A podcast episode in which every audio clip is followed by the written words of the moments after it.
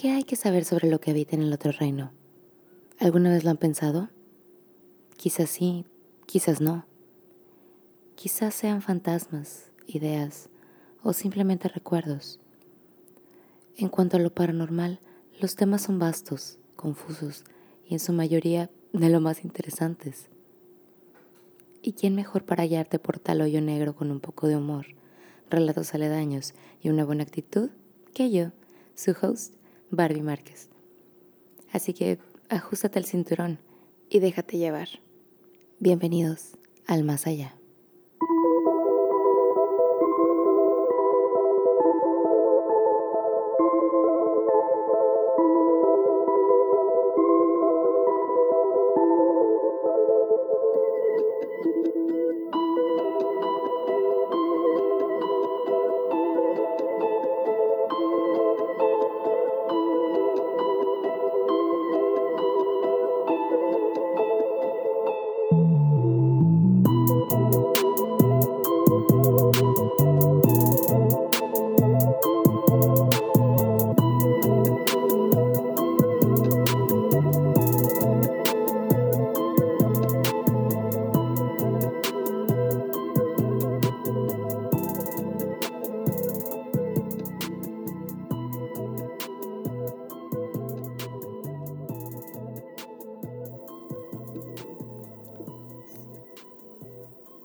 Hola Earthlings, ¿cómo están? Yo soy su host Barbie Márquez y quiero en serio, en serio, en serio bienvenidos a este podcast. No saben lo importante y lo emocionante que es para mí por fin estarles hablando.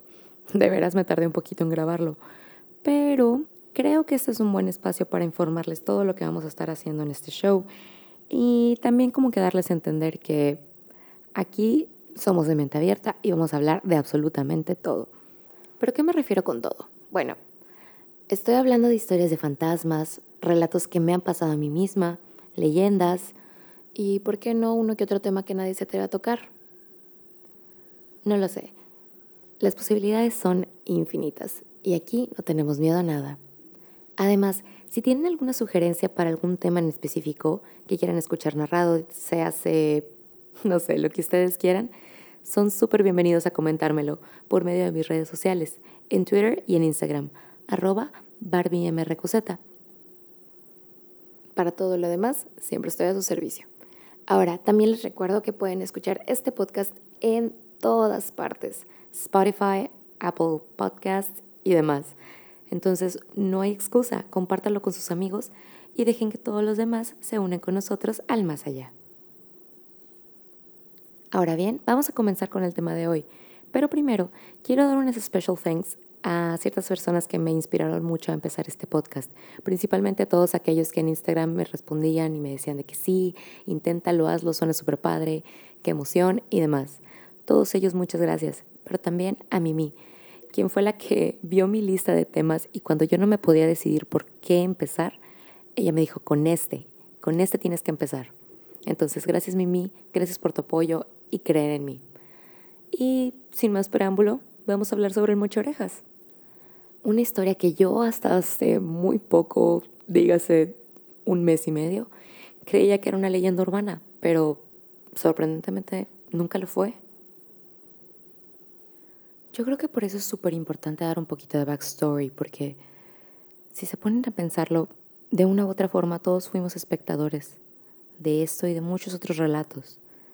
Y en mi caso, este llegó a mi vida cuando yo tenía aproximadamente siete u ocho años y recuerdo vividamente cómo mis papás me platicaban, o más bien amenazaban, de que si me quedaba muy tarde afuera, ya sea que estuviera jugando en la calle o en el parque, iba a llegar un hombre y me iba a cortar la oreja.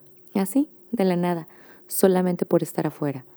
Sonaba loco, sonaba bizarro, pero sonaba como un terrible, terrible final y un riesgo muy real, al menos para una mente de una niña.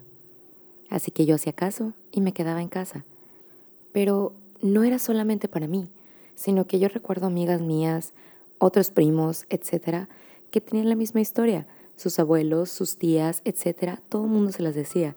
Entonces, en algún punto de la vida pensé, mm, tal vez esto es algún tipo de leyenda como que popular. algo similar al ratón Pérez o Santa Claus. Qué poco tenía en mente en esos tiempos que nunca llegué a pensar que de verdad pudiera haber sido alguien tan real y tan terrorífico que de haberme tenido en sus manos no solamente me hubiera cortado una oreja, sino hubiera tenido un destino mucho peor.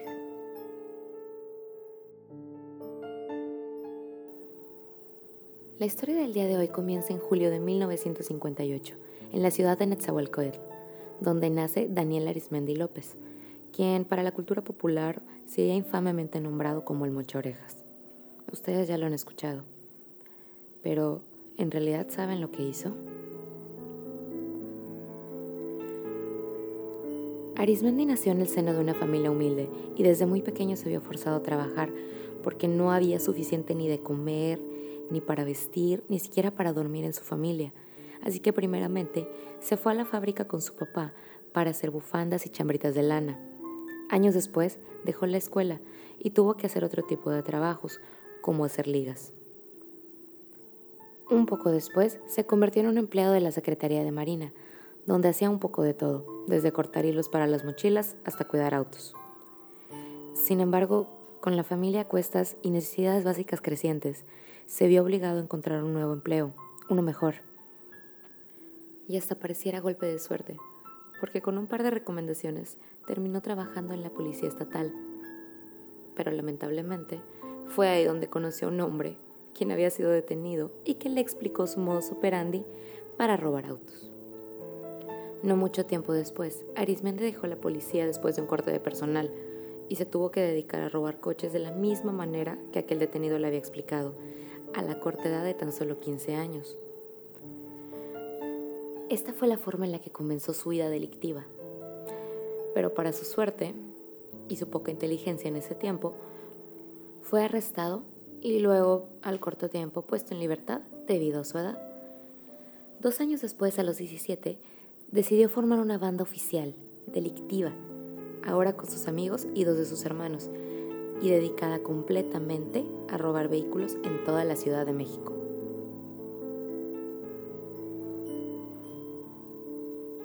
No sería hasta 1995 cuando realizaría su primer secuestro.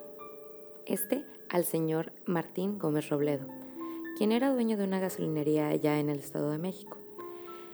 A él lo llevaron en una van por la autopista de México-Puebla hasta una guarida y en este lugar era donde guardaban todos los autos que habían robado. Era básicamente un refugio y ahora tenía un segundo uso. En esta bodega se dice que lo encerraron al señor en el baño, desnudaron y ataron de pies y manos con mecate y cadenas, dejándolo con los ojos vendados, sin nada de alimento y ni una sola gota de agua para beber. Qué poco respeto a la vida, ¿no? Pues para la banda de Arismendi, el privar a Gómez Robledo de su libertad no era un acto en.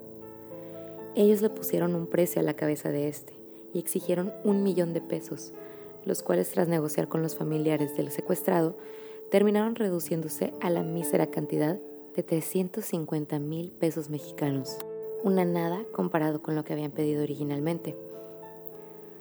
Fue este y una pequeña serie de secuestros que le siguieron los que le abrieron los ojos a Arismendi para notar que sus planes para este negocio que tenía eran pésimos y no funcionaban del todo bien si es que seguía siendo flexible con la cuota y pues con las víctimas que tenía. Así que era hora de optar por medidas mucho más rígidas y drásticas con tal de hacerse notar como alguien a quien temer. Fue en diciembre de 1995, aproximadamente seis meses después de su primer secuestro, que Arismendi secuestra ahora a un empresario mexicano, este era dueño de varias bodegas en Ixtapaluco. Su nombre era Leonardo Pineda y sería la primera víctima a la cual Arismendi le cortaría una oreja, para después dejarla enfrente de la casa de Pineda con un recado que se leía para la esposa del secuestrado. El mensaje era claro, era una muestra fidedigna de vida para la familia, pero también un acto de tortura desprecio por la vida y demás. Todo debido a que la familia rehusaba pagar el rescate. El cuerpo de Pineda fue encontrado posteriormente en Chalco, en el Estado de México, dos meses después del secuestro.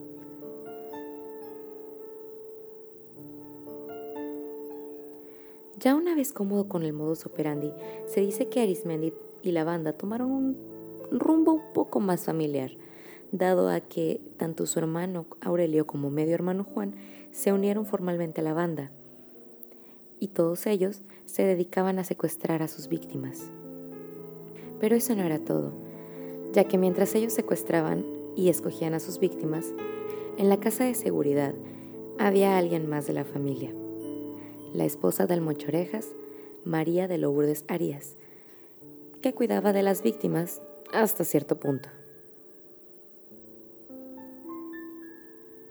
No era nada de extrañarse que dada la forma tan violenta de operar de la banda, los medios de comunicación fueran dándole cada día más espacio en los noticieros, programas de radio y demás. En una forma para presionar a las autoridades, ¿no? Esperando su captura, exigiéndola.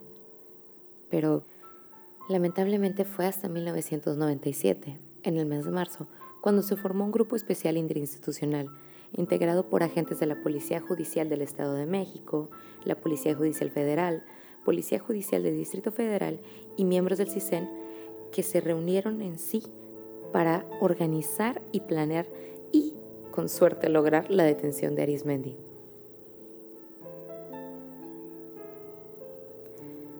Pasó cerca de un año y unos cuantos meses más hasta que finalmente en agosto 17 del 98, a las 7 de la tarde, elementos de la Policía Judicial del Estado de México lograron detener a Arismendi cuando éste estaba saliendo de su casa y sin oponer resistencia alguna, prácticamente diciendo, atrápenme.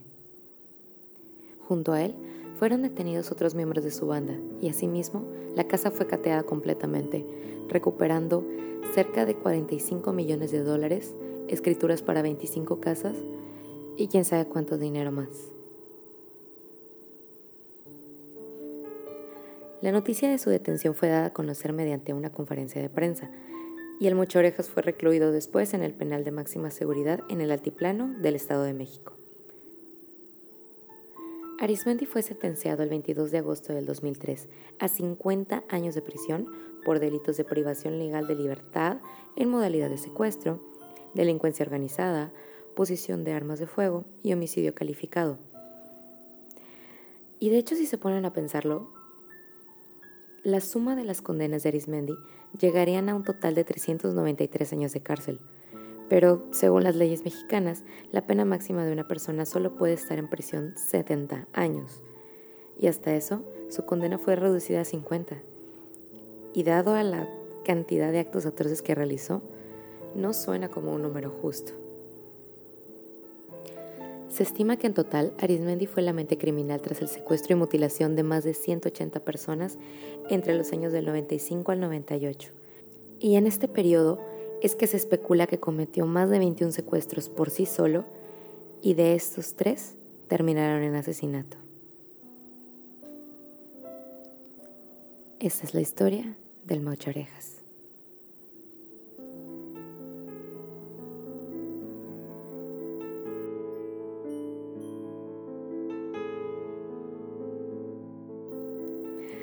Ok, Earthlings, con eso terminamos el día de hoy. Espero que les haya gustado, de veras, de veras, de veras. A mí se me hizo súper interesante el tema de hoy. Pero, claro que yo entiendo que eso no es para todos. Y los asesinos seriales o secuestradores seriales para todo esto no son como que everyone's cup of tea.